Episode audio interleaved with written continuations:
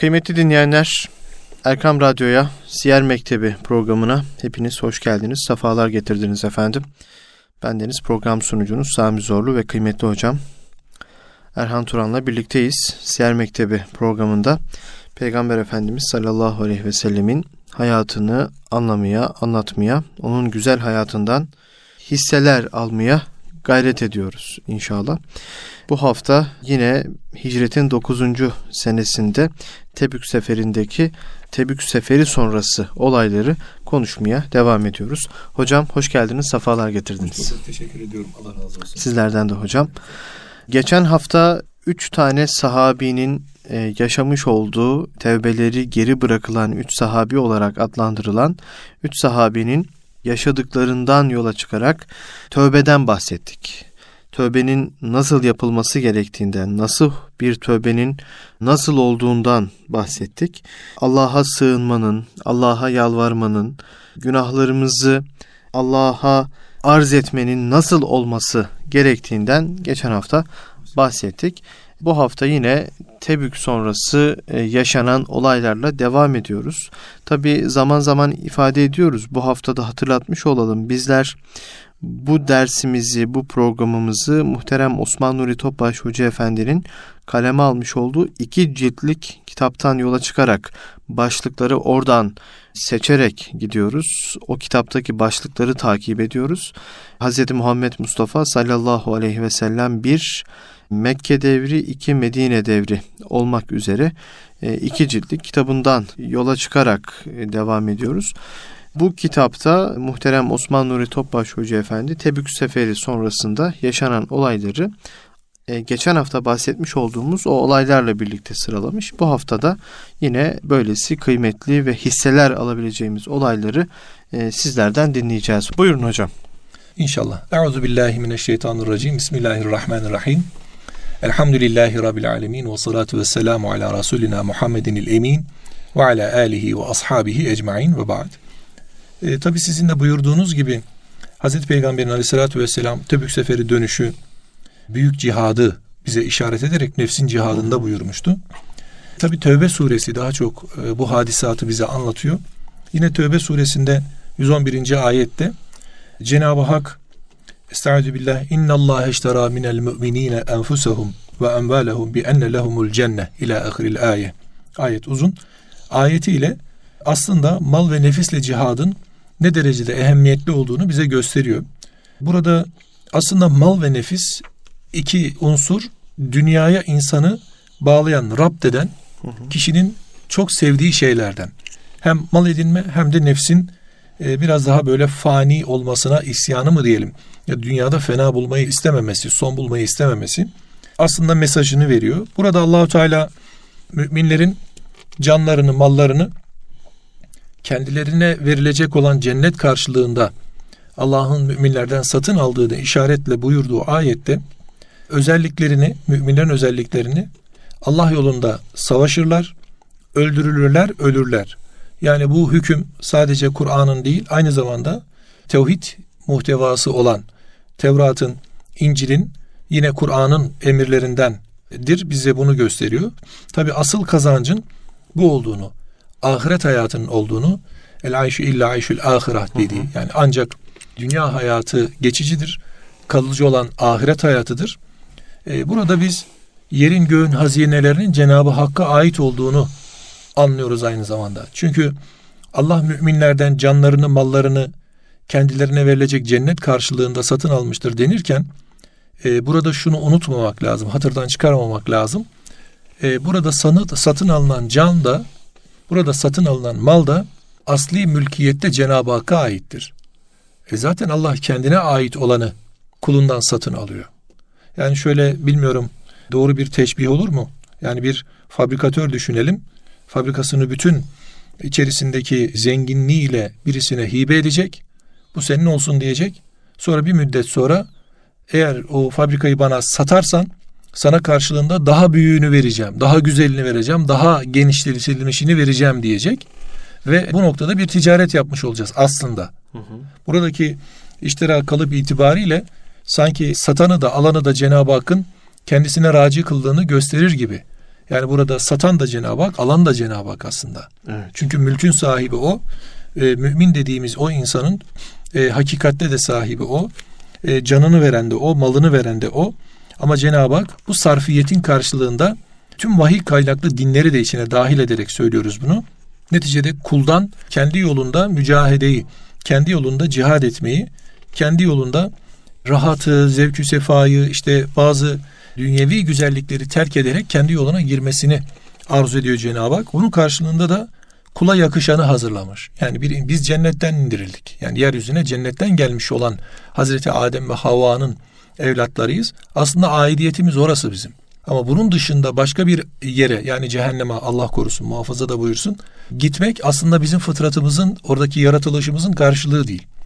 Cenab-ı Hak e, bizim için tezyin etmiş, bizim için düzenlemiş, bize göre organize etmiş orada bir cennet hayatı ve bu cennet hayatına karşılık bize dünyada verdiğini kendi yolunda kullanmamızı, kendi yolunda sarf etmemizi arzu ediyor. Bu haliyle yeryüzünün tüm mülkü Cenab-ı Hakk'a ait ve bu ayette bize işaretle bunu buyuruyor. Tabi Peygamber Efendimiz Aleyhisselatü Vesselam artık Tebük sonrası e, bir Medine hayatı devamlılığı var. Burada bakıyoruz peygamberimize dışarıdan gelen heyetler var. Mesela bunlardan Taif ve Sakif heyetleri. İşte sonrasında Efendimizin e, yavrucağı gözünün nuru e, hanımı Mariye'den olan oğlu İbrahim'in vefatı var. Yine Efendimiz Aleyhisselatü Vesselam'ın çokça e, yardımında bulunan Müslümanlara göğüs geren bir Necaşi var. Necaşi'nin vefatı var. Hı hı. Hazreti Peygamber'in, Hazreti Osman Efendimizin de hanımından, hanımlarından Hazreti Peygamber'in kızı Ümmü Gülsüm annemizin vefatı var. Burada Resulullah Aleyhisselatü Vesselam yine Tebük'ten sonra e, hızlandırdığı ve göndermiş olduğu elçiler var. Ama bu sefer de elçilerin kendisine gelişleri var. Yani sair kabilelerden Efendimiz'e gelenler var. Onlarla nasıl e, bir diyalog içerisinde o var. Bir de müminlerin başında, Müslümanların başında en büyük musibetlerden tabiri caizse başa her zaman sıkıntı olan, bela oluşturan münafıkların lideri, önde geleni Abdullah bin Übey ibn Selul'ün e, ölmesi hadisesi var. Efendimizin burada ona karşı olan bir tavrı duruşu var. Bu konu başlıklarını şöyle kısaca geçelim arzu ediyorum ben. Buyurun hocam. E, bunlardan birincisi e, Hazreti Peygamber aleyhissalatü vesselam artık Medine'ye döndü. Fetihler tamamlandı. Buradan yeni bir organize, yeni bir hareketlenme başlayacak. Ancak dinde ibadetin olmayacağını iddia edenler, dinde ibadetin gereksiz olduğunu yani e, kabul edip peygamberimize e, ibadet etmesek de olur zannıyla ya da savunmasıyla diyelim gelenlere peygamberimizin din ibadetsiz olmaz hmm. duruşu var. Bunlar Taif e, bu noktada örnek bize. Taif reisi Urve bin Mesud var. Hazreti Peygamber'e gelmişti ve Müslüman olmuştu. Efendimiz onu Taif'te tebliğe gönderdiydi. Efendimiz daha önce Taif'e gittiğinde taşlanmıştı. O Taif heyeti biraz Taif e, bölgesi sıkıntılıydı bu konuda. Bu sahabiyi de yani Urve bin Mesud'u da ok yağmuruna tuttular. Orada şehit ettiler. Efendimiz tabi İslam'ın izzet ve şerefine, şerefine yapılan herhangi bir e, müdahalede kendisi Mekke döneminde gittiği zaman taşlanmıştı. Ayaklarına kadar kan inmişti vücudundan. Ama Resulullah Aleyhisselatü Vesselam onlara herhangi bir tavır sergilememişti. Bedduada dahi bulunmamıştı. Onlar bilmiyorlar demişti. Ama burada Hevazin reisi Malik radıyallahu anh'e haber gönderiyor. Diyor ki derhal orayı kuşatma altına al. Evet. Niçin? Çünkü Hazreti Peygamber Urve peygamberimize gelmişti, Müslüman olmuştu. İslam'a dair bir şeyler öğrenmişti, Kur'an öğrenmişti. Hazreti Peygamber'den e, dini biraz talim etmişti. Onları anlatmak üzere kendi kabilesine gidiyordu ve kendi kabilesi ona böyle bir şehadete sebebiyet verecek saldırıda bulunduğu zaman Resulullah Aleyhisselatü Vesselam bunu İslam'ın izzetine yapılmış olan bir saldırı olarak kabul ediyor ve onlar üzerine Hevazin kabilesi reisini Malik radıyallahu anh'ı kuşatmaya gönderiyor. Onlar e, tabi kuşatma kendilerini artık zora sokunca, dara sokunca bir şey de yapamayınca Efendimiz'e bir temsilci gönderip aflarını istiyorlar. Tabi Peygamberimiz o temsil heyetini alıp o temsilcileri alıp Mescid-i Nebi'ye yerleştiriyor. Bu da Peygamber Efendimiz Aleyhisselatü Vesselam muhatabın kalbine girmede önemli bir örnek aslında. Yani bu temsilcilere nasıl davranacağını peygamberimiz şöyle yapmıyor. Yani onlara ayrı bir yer ayırtıp ayrı bir mekan gösterip yani bir ev işaret edip burada istirahat buyursunlar demiyor. Mescid-i Nebi'de istirahat ettiriyor. Sebebi Sahabeyi görecekler. Ashab-ı Suffa orada. Cemaati görecekler. Namaz nasıl kılıyorlar. O huşuyu nasıl yakalamışlar. Yani bir numune olma adına, örnek olma adına e, bir nevi namazla davet ediyor onları. Mescitle davet ediyor onları. Oradaki ilim, irfan gruplarıyla davet ediyor onları. Ve Efendimiz Aleyhisselatü Vesselam orada bir kalbi kıvam yakalamaya çalışıyor bunlarla.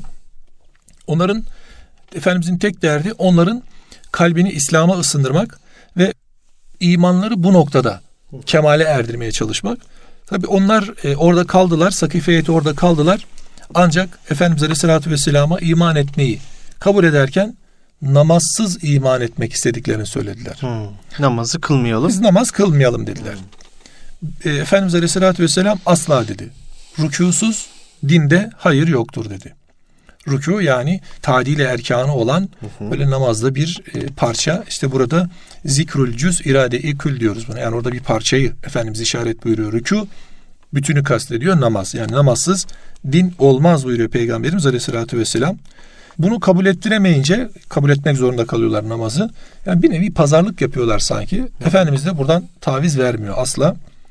Bir diğeri onların Lat adında putları vardı. Üç sene kendi içlerinde kalmasını istediler.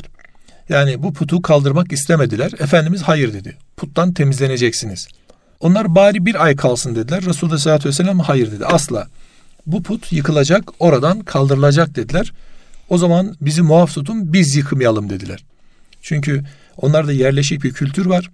Yerleşik bir e, hal var. Bu hali atmaktan e, kendilerini tabiri yerindeyse biraz zorlanıyorlar. Efendimiz onlara illaki siz yıkın diye ısrar etmedi. Ebu Süfyan'la Mugire'yi gönderdi. Siz yıkın ortadan kaldırın bu putu parçalayın diye. Bazı kadınlar rivayetlerde öyle geçiyor. Yas tutmuşlar putumuz yıkıldı kayboldu diye. Hem Müslüman olduklarını söylüyorlar hem iman ettik diyorlar. Ama kalplerine henüz daha e, iman tam yerleşmemiş. Efendimiz yavaş yavaş kalbin içerisinde bulunan e, geçtiğimiz derste söylediğimiz üzere la ilahe dediğimiz o kısım yani kişinin kalbinden kalbine e, ilahi muhabbetin girmesine mani olacak her şeyi bertaraf edip orayı bir tasfiye, safileştirme, temizletme hali henüz kalbe bu yerleşmemiş. Tabi bu zaman alacak. Efendimiz Aleyhisselatü Vesselam onları bir terbiye metoduna tabi tutacak sonrasında. Ve Efendimiz daha sonra Sakif temsilcilerine e, hem namazı kabul ettirip hem de putların yıkılmasını e, kabul ettirip işte İslam'ın farzlarını, ahkamını da öğrettikten sonra onları memleketine geri gönderdi. Ve Bilal-i Habeşi'yi de onlarla beraber hem sahur ve iftar yemekleri adına tayin etme adına ne zaman başlayacaklar, ne zaman bitirecekler adına bir yardımda bulunmak üzere gönderiyor. Yani burada mühim olan Efendimiz Aleyhisselatü Vesselam onlar Müslüman oldu, namazı da kabul ettirdim, putları da yıktırdım, olay bitmiştir değil. Onların ibadet hayatında, muamelatında, imanında bir de takibini yaptırıyor. Yani bir kişi göndererek onların Müslüman olduğunu deyip işinin bitmediğini e, ve takibinin ve ilgisini gösteriyor. Resulullah Aleyhisselatü Vesselam onlarla ilgileniyor, onlara e, vakit ayırıyor, zaman ayırıyor ve devamlı tebliğinde kendisinin de var olduğunu gösteriyor. Yani kendini dışarıda bırakan, e, kendini bu işten uzak tutmuş olan bir peygamber değil, bizzat ibadetinde, muamelatında var olan bir peygamber görüyorlar. E, bir diğer mesele, e, tabi burada şunu vurgulayalım öyle geçelim.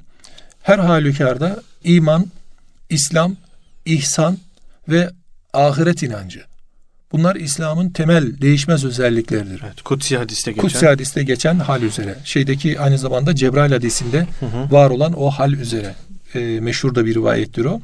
Yani iman dediğimiz amentü. Hı hı. İslam dediğimiz İslam'ın beş şartı. Namaz, oruç, hac, zekat. Artı bir de e, ihsan. ihsan dediğimiz Allah'ın bizi görüyor farkındalığını yakalama. Bir diğeri de ahirete iman. Ahirete iman içerisinde kabirden başlar, hı hı. haşıra kadar devam eder. Sorgu, sual, hesap, kitap, cennet, cehennem, mizan hepsi bunun içerisinde bir imanın bütün olduğunu gösterir o rivayet. Bir nevi bunu öğretiyor Cenab-ı Hak her gelen kurula, her gelen topluluğa. Bir diğer mesele Efendimiz Aleyhisselatü Vesselam'ın oğlu vardı. Biraz rahatsızcaydı. İbrahim'di adı. Ardından Tebük dönüşü hastalandı ve e, vefat etti. Burada dikkat çekilecek olan şey e, vefat ettiği zaman güneş tutulması oldu güneş tutulması oldu.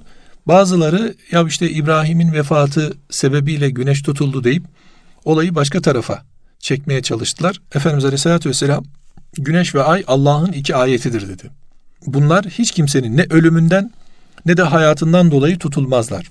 Ay ve güneş tutulmasını görünce siz Allah'ı zikredin hatta namazını kılın. Bunlara küsuf ve husuf deniyor. Hı hı. Güneş tutulunca küsuf, ay tutulunca husuf. husuf. Her ikisinde de kılınan bir namaz var. Bunun tarifleri de var kitaplarımızda. Tabi bunlar sünnetullah'tır. Yani Allah'ın koymuş olduğu kaidelerdir. Bu herhangi bir kişiye göre şekil değiştirmez, şemal değiştirmez. Burada da ibret vardır tabi. Bunda da ayrı bir ibret vardır. Onu da görmek lazım. Ama burada Resulullah Aleyhisselatü Vesselam Hazreti Peygamber oğlu İbrahim'i diyelim defnedeceği zaman gözlerinden yaşlar süzüldü. Sahabe efendilerimiz tabi dediler ki ya Resulallah hani bu ne haldir? Yani ne oldu? gibi bir ifade kullandılar. Efendimiz göz ağlar, kalp mahzun olur. Hmm. Ancak biz Rabbimizin razı olacağı sözden başkasını söylemeyiz. Hmm. Vallahi ey İbrahim biz senin fırakınla çok mahzunuz buyurdu. Neden? Çünkü bazı insanlar vardı bunu açıklamadan geçmeyelim. Arap cahiliye toplumunda e, ağıtçılar var. Bazı kadınlar, bazı insanlar para karşılığında evet. e, böyle ağıtlar tutuyorlar. Bizim Biz, kültürümüzde de var hocam. Galiba. Biraz evet bizde de var bazı yerlerde. Bunlar oturup sabah akşam ağlıyorlar hocam. Üç gün üç gece hmm. ağlıyorlar, dövünüyorlar, tepiniyorlar. Bunun karşılığında para alıyorlar. Efendimiz Aleyhisselatü Vesselam ölünün arkasından bu şekilde ağlamayı yasak etmişlerdi. Sonrasında tabi kendisi gözyaşlarına boğulunca dediler ki ya Resulallah hani bu ne haldir diye. Siz ağlıyorsunuz. Siz ağlıyorsunuz diye. Efendimiz orada kalbin mahzunluğundan kaynaklanan gözyaşını kastediyor. İsyan değil yani. İsyan değil. Bu orada herhangi bir gösteri, şov da değil tabirlerindeyse. Bu gerçekten mahzun olan, üzülmüş olan bir kalbin rikkatinin karşılığı. Hı hı. Bu da bizim için önemli. Bir diğer mesele Necaşi'nin vefatıydı. Efendimiz Aleyhisselatü Vesselam arada çokça bir mesafe olmasına rağmen, uzunca mesafe olmasına rağmen Habeş kralı, eski Habeş kralı diyelim. Çünkü o Hazreti Cafer'le birlikte İslam'ı kabul ettikten bir müddet sonra İslam'ı tebliğe kendisini vakfetmiş. Kraliyeti de kardeşine bırakmış. Sonrasında vefat edene kadar da Hazreti Cafer'le beraber tebliğe devam etmiş. Hazreti Cafer bir 16 yıl kadar kalmıştı. Hayber'in fethinde geri dönmüştü Efendimizin yanına. Sonrasında e, Necaşi yine devam etmişti oradaki İslami faaliyete, o Müslüman faaliyetlerine.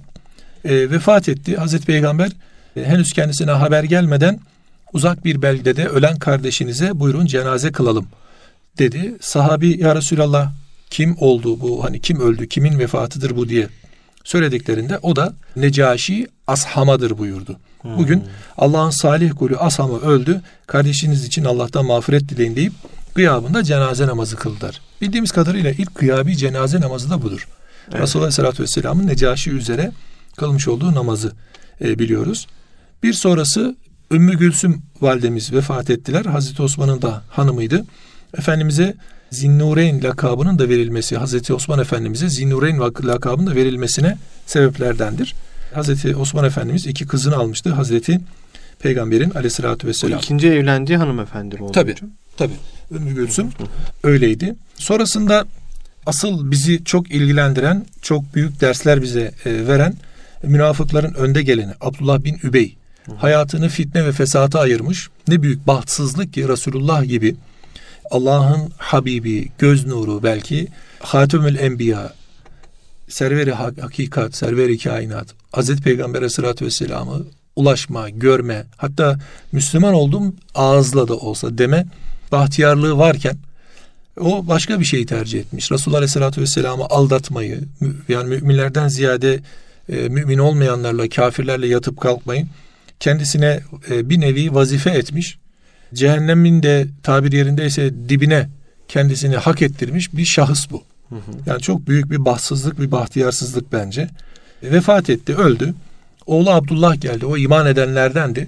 Sık sık Hazreti Peygamber'e gelip ya Resulallah müsaade et de şu babamın kellesini vurayım. Bundan sonra da başımıza iş olmasın diye çokça gelmişti Abdullah. Ama tabii o Allah Resulü'nün üzülmesine, Allah Resulü'nün hüznüne çok üzülüyordu. Ondan dolayı böyle tedbirler istiyordu. Efendimiz müsaade etmemişlerdi. Hicretin 9. yılında e, bu Abdullah bin Übey yani fitne fesadın başı münafıkların reisi öldü. Abdullah geldi Efendimiz'den ya Resulallah dedi. Sizden gömleğinizi arzu etsem dedi. Ne yapacaksın diye sordu peygamberimiz. Babama kefen yapacağım dedi. Efendimiz çıkardı verdi. Abdullah'ın hatırına hı hı. çıkardı verdi. Sonrasında cenaze namazını da siz kıldırsanız dedi. Efendimiz cenaze namazını da kıldırdı. Yalnız burada hemen e, Tevbe suresi 84. ayette Estağfirullah ve la tusalli ala ahadin minhum mate ebeden ve la takum ala kabrihi innehum keferu billahi ve rasulihi ve matu ve hum fasikun buyuruyor. Onlardan ölen kimsenin namazını sakın kılma. Allah Allah. Mezarı başında da durma. Çünkü onlar Allah'ı, peygamberini inkar ettiler, fasık olarak öldüler. Aslında Peygamber Efendimiz Aleyhisselatü Vesselam üzerinden Cenab-ı Allah sonrası döneme, sonrası hale büyük bir ihtar çekiyor. Ya bundan sonra kişinin asla ve kat'a nifakı senin onun bırak namazını kılma, mezarına dahi gitmene manidir. Evet. İman esastır. Burada imanı öne alacaksın. Peki sormadılar mı Efendimiz ya Resulallah niçin vermiştin diye sordular. Dediler ki ya Resulallah gömleğini vermesi ha, niçin göm tabi niçin verdiniz gömleğinizi diye. Dedi ki gömleğim ve onun üzerine kıldığım namazım onun Allah'tan gelecek azaba karşı korumayacaktır. Yani benim gömleğim onda olsa he, giymiş olması ya da benim ona namaz kılmış olmam ona verilecek olan azaba mani değildir. Yani burada cesedin içine girmek, bedenin içine girmek yetmiyor. İman esastır. Diyor ki Efendimiz ben bu gayeyle, ben bu sayede, bu gayeyle onun kavminden bin kişinin Müslüman olmasını umuyorum. Hmm. Çünkü Efendimiz Aleyhisselatü Vesselam'ın içlerinde böyle müşrik gibi duran, münafık gibi duran, onun yanında gibi olan kalbi gitgeller var. Hı hı. Efendimiz sayılarından az çok da tahmin ediyor ve bunu hedefleyerek ben bunu yaptım diyor. Netice itibariyle bu da gerçekleşiyor. Binin üzerinde kişi Hazreti Peygamber'e bu hadiseden sonra gelip iman ettiğini itiraf ediyor. Evet. Yani o münafıklıklarını, o şirklerini hı bırakıyorlar. Bu çok önemli bir hadise bizim için. Sonra artık Taif'ten sonra sahabe-i güzin efendilerimize çeşitli heyetler Efendimiz Aleyhisselatü Vesselam'a gelip iman ediyorlar. Onlar Hazreti Peygamber'den iman ettiklerini tescillemelerini istiyorlar. İşte Yemen'den, Hadremevt'ten, Bahreyn'den, Amman'dan, Suriye'den, İran'dan artık fevç fevç ayeti kerimenin buyurduğu gibi اِذَا جَاءَ نَصْرُ اللّٰهِ وَالْفَتْحِ وَرَأَيْتَ النَّاسَ يَدْخُلُونَ ف۪ي دِينِ اللّٰهِ اَفْوَاجًا Fesebbih bihamdi rabbike ve estağfirhu innehu kâne tevvâbâ'daki yedihulûne fî dînillâhi efvâca burada artık e, zuhur etmiş oluyor. Yani Efendimiz Aleyhisselatü Vesselam fevç fevç insanların dine girdiğini bu şekilde görmüş oluyor. Onların her birini Efendimiz alıyor, heyet olarak kabul ediyor, Mescid-i Nebi'ye yerleştiriyor. Hı hı. Onlar üzere dersler yapıyor, Kur'an öğretiyor, İslam'ın şartlarını öğretiyor. Onlar da öğrenmek için acele ediyorlar. Kalmak istemiyorlar peygamberimiz yanında. Bir an önce gidelim, kavmimize ulaşalım. Onlar da iman etsinler, onlar da öğrensinler diye e, Efendimiz Aleyhisselatü Vesselam bir yoğun eğitim faaliyetine giriyor. Bir yoğun eğitim faaliyetine giriyor. Neden? Çünkü ne kadar çok insan imana, İslam'a e, müşerref olur, tanışır, girerse o kadar çok büyük kazancı olacaktır. Bu kendi çıkarı için değil, insanlara ulaşma adına önemli. Hı hı. Efendimiz Aleyhisselatü Vesselam bir nevi Medine'yi dershaneye çeviriyor. Bu haliyle her gelen İslam'ı öğreniyor, İslam'ı anlıyor ve öğrendiklerini gittikleri kabilelerde tebliğ ediyorlar, anlatıyorlar. Bu halde yaşamaya gayret ediyorlar. Son olarak da Efendimiz Aleyhisselatü Vesselam'a hicretin 9. yılında hac emri veriliyor. Yani daha öncesinde e, aslında Hanif olan Hazreti İbrahim Aleyhisselam'ın aslından uzaklaştırılmış bir e, hac ibadeti vardı. Mekke'de hı hı. yerine getirilen bir hac ibadeti vardı. Böyle Kabe'nin etrafında dönüp el şaklatarak yapılan hatta bazı yerlerde üzerlerindeki elbiseleri de çıkarak tavaf edilen e, hac ibadeti vardı. E, 9. senede hac ibadeti emrolunuyor. Efendimiz Aleyhisselatü Vesselam Hazreti Ebu Bekir Efendimiz'i e, 300 kişilik bir kafileyle hacca gönderiyor. Aslında Efendimiz Aleyhisselatü Vesselam şeyden önce kendi e, yapacağı veda haccından önce Mekke'ye bir e, düzen getirme adına Hazreti Ebubekir Efendimiz'i götürüyor. O da gittikten sonra orada bir düzen, bir tertip oluşturuyor ve Bera suresi dediğimiz bu Tövbe suresinin e, ilk ayetleri burada artık yerine gelmiş oluyor, gerçekleşmiş oluyor ve bir ihtar gerçekleşiyor. Artık bundan sonra burada kendilerine göre gezemeyecek müşrikler yani yavaş yavaş Mekke'nin fethi zaten gerçekleşmişti. Artık buraya bir düzen, bir çeki düzen, bir tertip oluşturuluyor. E, dört ay kadar daha orada kalabilecekti müşrikler. Ondan sonra artık e, şeyi boşaltacaklar. Mekke'den ayrılacaklar. Ya iman edecekler ya Mekke'yi terk edecekler. Böyle bir Hacı Ekber gününde de insanlara bir ilan şeklinde bu Tövbe suresinin 1 ve 4. ayetleri e, tövbeye davet ediyor. Şu yüz çevirmemelerini emrediyor. Ardından da eğer küfürlerine devam ederlerse elem bir elem verici bir azabın kendilerine müjdelendiğini görüyoruz ayeti kerimelerde ve onların vermiş olduğu akit bitene kadar da bu şekliyle. Bir de müşriklere necis ifadesi kullanılıyor. İnnemel müşrikune necesun ifadesi burada karşımıza çıkıyor. Çünkü e, onlar necasetleri yani küfürlerindeki necasetleri Kabe'ye, Kabetullah'a, Mescid-i Haram'a yakışan bir hal olmadığı için böyle bir tayin gerekiyor. Burada dört maddede e, bir hutbe irade ediliyor. Hı hı. E, dört maddede de olay artık ne diyelim hulasa edilmiş oluyor, özetlenmiş oluyor.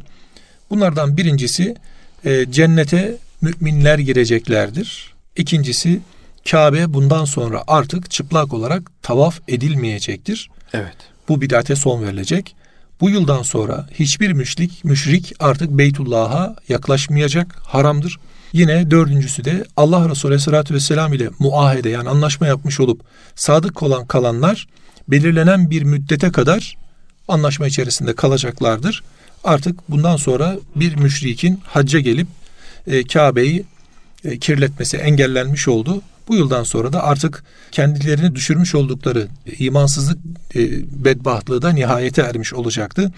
Ve en önemlisi Kabe-i Muazzama putlardan temizlendiği gibi müşriklerden de temizlenmiş olacaktı. Ve Efendimiz Aleyhisselatü Vesselam'ın e, haccına bir ön hazırlık olmuş olacaktı.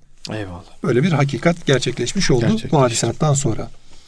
Hocam çok teşekkür ediyoruz. Ben Allah teşekkür razı ediyorum. Olsun. Allah razı olsun. sağlık. inşallah. Ee, hicretin 10. senesini önümüzdeki haftadan itibaren konuşmaya devam edeceğiz inşallah. inşallah. Hicretin 10. senesine başlamış olacağız. İnşallah. Çok çok teşekkür ediyoruz. Ben teşekkür.